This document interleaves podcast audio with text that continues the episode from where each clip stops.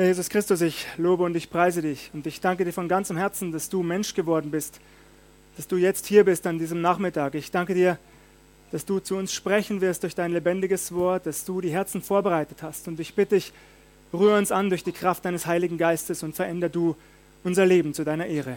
Danke dafür in deinem Jesu Namen. Amen. Schon zu Beginn der Bibel erfahren wir vom Sündenfall im Garten Eden. Die ersten beiden Menschen, Adam und Eva, sie erliegen der Versuchung, sie wollen selbst so sein wie Gott. Dadurch kommen Schuld und Sünde in die Welt. Konkret in Form von Gier, Geiz, Neid, Missgunst, Misstrauen, Lüge, Ehebruch, Perversion, Stolz, Wut, Zorn, Hass, Gewalt und Blutvergießen. Bis zu diesem Augenblick leidet die gesamte Schöpfung unter den Auswirkungen des Sündenfalls im Garten Eden. Der Apostel Paulus schreibt im Römerbrief Kapitel 8 ab Vers 22. Denn wir wissen, dass die ganze Schöpfung bis zu diesem Augenblick seufzt und in Wehen liegt. Nicht allein aber sie, sondern auch wir selbst, die wir den Geist als Erstlingsgabe haben, seufzen in uns selbst und sehnen uns nach der Kindschaft, der Erlösung unseres Leibes. Die ganze Schöpfung seufzt, liegt in Wehen, leidet. Bis zu diesem Augenblick. Die Tier- und Pflanzenwelt, die Menschen, ja selbst die Nachfolger Jesu Christi, diejenigen, die den Heiligen Geist als Erstlingsgabe empfangen haben. Ich bin froh und dankbar dafür, dass uns die Bibel nichts vormacht, dass sie uns nicht das Blaue vom Himmel verspricht, dass sie keine Trugbilder vor unseren Augen entwirft, denen wir auf den Leim gehen sollen. Unmissverständlich stellt der Apostel Paulus klar, die ganze Schöpfung leidet, auch diejenigen, die zu Jesus Christus gehören, die ihm nachfolgen. Nur weil ein Mensch Jesus Christus gehört, bedeutet das nicht, dass er ein Leben lang gesund bleibt, dass er nie von Arbeitslosigkeit betroffen sein wird, dass er nie in schlimme Unfälle auf unseren Straßen verwickelt sein wird. Nein, keine Illusionen über die Auswirkungen des Sündenfalls, auch im Leben der Nachfolger Jesu Christi. Die gesamte Schöpfung, sie leidet bis zu diesem Augenblick. Und ich bin überzeugt, jeder von uns hier könnte seine ganz eigenen Erfahrungen mit uns teilen. Vielleicht sitzt hier jemand, der konkret betroffen ist von Arbeitslosigkeit und darunter leidet. Vielleicht sitzt hier jemand, der unter einer schweren Krankheit leidet. Vielleicht sitzt hier jemand, der einen geliebten Menschen verloren hat und um ihn trauert und daran leidet. Oh, die ganze Schöpfung seufzt und leidet bis zu diesem Augenblick. Wir sehen das in unserem eigenen Leben.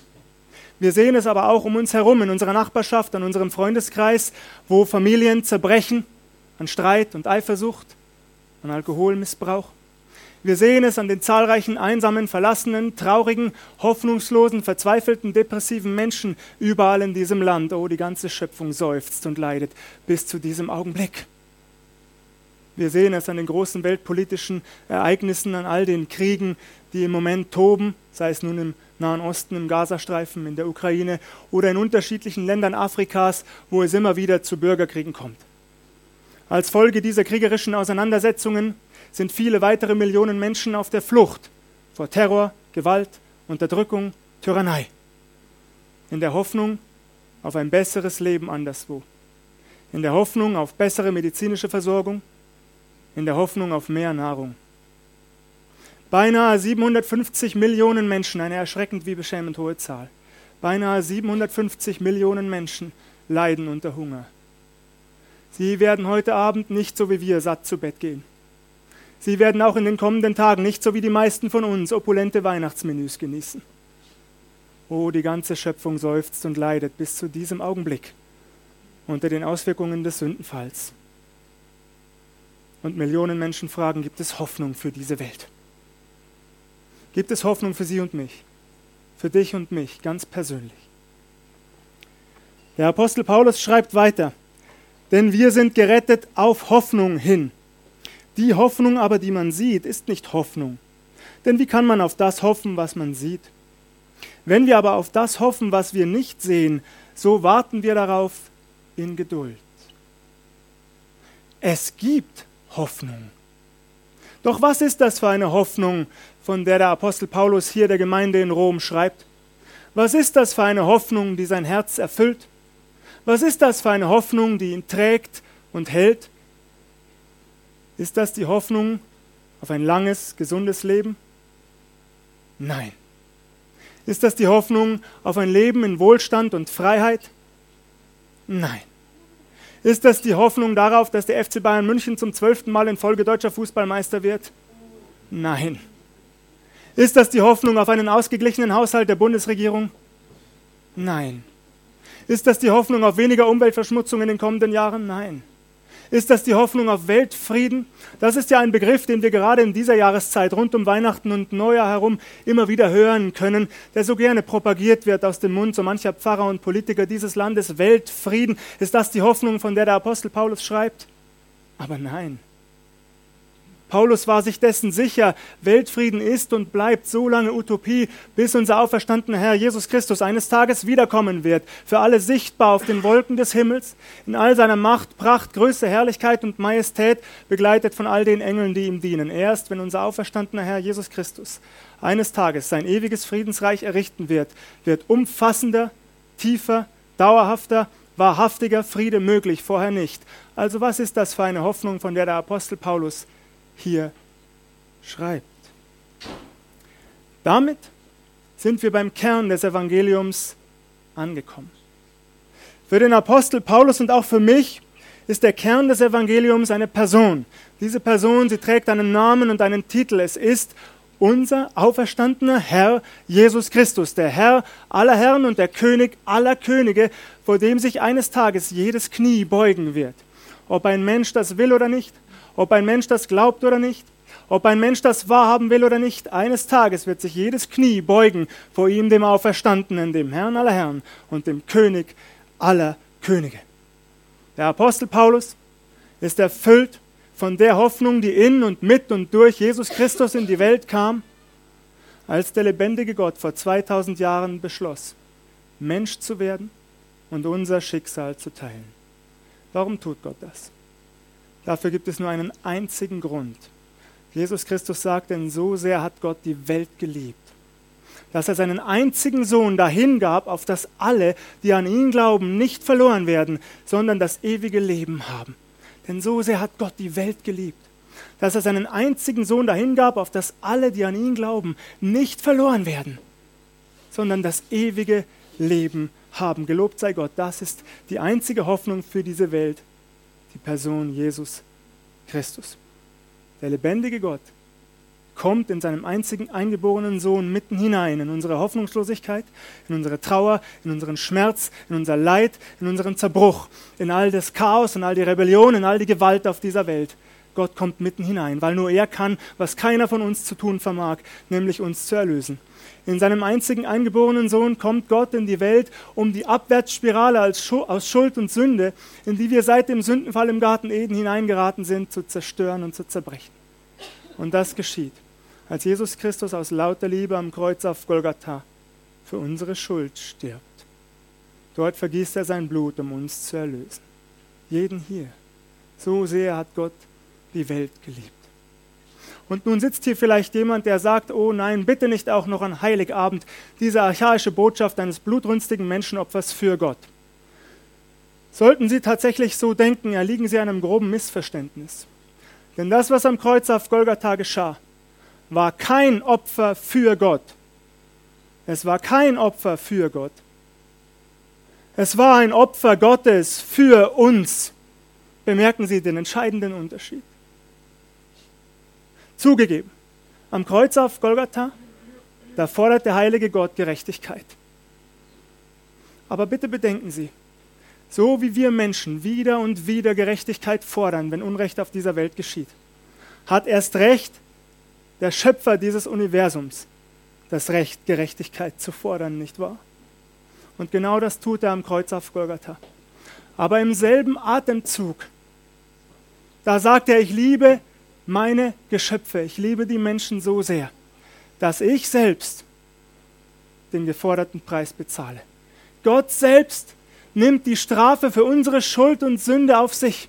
Die Strafe, die jeder von uns hätte bezahlen müssen, nimmt Gott in seinem einzigen eingeborenen Sohn Jesus Christus auf sich, aus lauter Liebe, weil er jeden hier liebt und auch jeden außerhalb dieses Gebäudes. Jeden hier in der ersten Reihe und jeden in der letzten. So sehr hat Gott die Welt geliebt, dass er alles tut, was im wahrsten Sinne des Wortes notwendig ist, um erlöst zu werden. Und alles, was wir tun müssen seit jenem Tag auf Golgatha ist, zu Jesus Christus zu kommen und in ehrlichen Herzens um Vergebung zu bitten. Das genügt. Was geschieht in dem Moment, in dem wir das tun? Die Bibel sagt, wenn wir aber unsere Sünden bekennen, so ist er treu und gerecht, dass er uns unsere Sünden vergibt und reinigt uns von aller Ungerechtigkeit. Was auch immer es ist, das sie getan haben und auch ich. Ob sie gelogen oder betrogen haben, ob sie die Ehe gebrochen haben, ob sie Steuern hinterzogen haben, ob sie Drogen missbraucht haben, ob sie ein Kind vergewaltigt haben, ob sie im Gefängnis waren, weil sie ein Mörder sind. Völlig egal in dem Augenblick, in dem sie Jesus Christus dafür ehrlichen Herzens um Vergebung bitten. Es ist vergeben und reingewaschen durch das Blut Jesu Christi. Bleiben wir bitte einen Moment lang bei diesem wunderbaren Bild des Reinwaschens. Stellen Sie sich ein Kind vor, das den ganzen Tag über draußen gespielt hat. Wenn es abends heimkommt, ist es über und über schmutzig. Die Haare sind dreckig, das Gesicht, die Handflächen, hinter den Fingernägeln klebt der Dreck, die Kleidung ist schmutzig. Was machen die Eltern des Kindes? Liebevoll waschen sie das Kind, bis es sauber ist.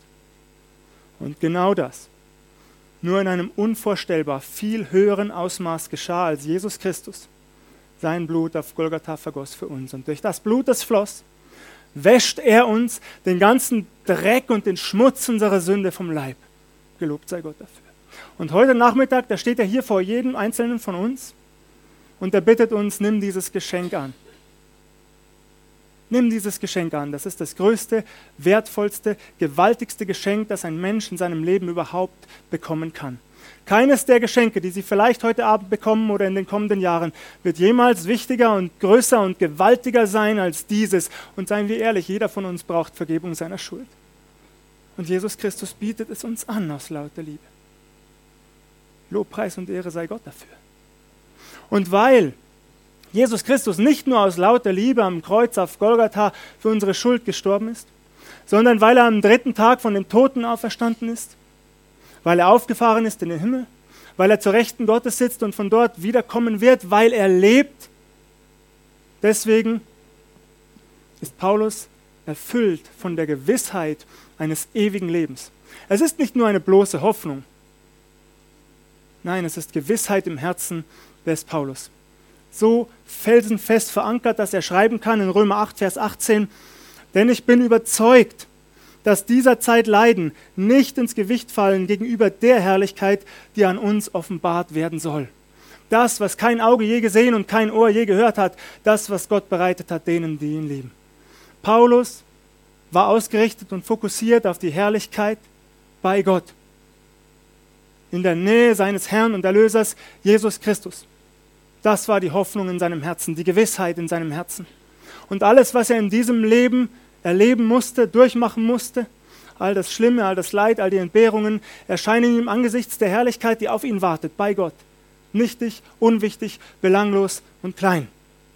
Und nun sagen Sie vielleicht, lebte Paulus in einem Wolkenkuckucksheim haben wir es bei Paulus mit einem dieser weltfremden Philosophen zu tun, die fernab in ihrem Elfenbeinturm sitzen und am Schreibtisch schön formulierte Gedanken zu Papier bringen, die zwar gut klingen, aber am Ende absolut nichts taugen, weil sie nämlich nicht tragfähig sind. In unserem Alltag war Paulus nur ein Theoretiker. Ich bitte Sie, lesen Sie einmal 2. Korinther 11 ab Vers 16. 2. Korinther 11 ab Vers 16. Dort lesen Sie eine lange Liste von leidvollen, schmerzhaften Erfahrungen, die der Apostel Paulus machte im Dienst für seinen Herrn Jesus Christus. Bis hin zu mehrfacher Gefangenschaft und am Ende sogar Märtyrertod für seinen Herrn Jesus Christus. Paulus war kein Theoretiker. Paulus wusste genau, wovon er schrieb. So viel Leid, so viel Elend, so viel Entbehrungen, so viel Schmerz, so viel Trauer. Und doch, diese Hoffnung auf ein ewiges Leben bei Gott, sie treibt ihn voran, sie hält ihn aufrecht.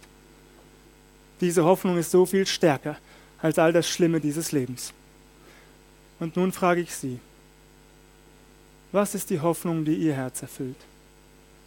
Was ist die Gewissheit, die Sie trägt, die Sie hält, dann, wenn Sie einmal nicht auf der Sonnenseite des Lebens stehen? Was ist die Gewissheit in Ihrem Herzen, die Sie erfüllt, wenn es hinabgeht in die tiefsten und dunkelsten Täler und Abgründe unserer menschlichen Existenz? Was ist die Gewissheit in Ihrem Herzen? Amen. Ich wünsche Ihnen genau das, dass Jesus Christus die Hoffnung der Herrlichkeit auch die Gewissheit ist, die Ihr Herz erfüllt. Und dass Sie mit dem Apostel Paulus ausrufen können in Römer 8, den Versen 38 und 39, denn ich bin gewiss, dass weder Tod noch Leben, weder Engel noch Mächte noch Gewalten, weder Gegenwärtiges noch Zukünftiges, weder Hohes noch Tiefes, noch irgendeine andere Kreatur uns scheiden kann von der Liebe Gottes, die in Christus Jesus ist, unserem Herrn. Das wünsche ich Ihnen von ganzem Herzen, dass Sie das sagen können, dass diese Gewissheit Sie heute und in all den Tagen, die Sie noch leben werden, auf dieser Erde erfüllt, bis Sie einmal ihrem Herrn und Erlöser Jesus Christus von Angesicht zu Angesicht gegenüberstehen. Denn nur er, nur er ist es wert, Lobpreis und Ehre von uns zu empfangen. Denn er hat alles getan, was nötig war und uns die Ewigkeit eröffnet. Gelobt sei Gott dafür im Namen Jesu. Amen.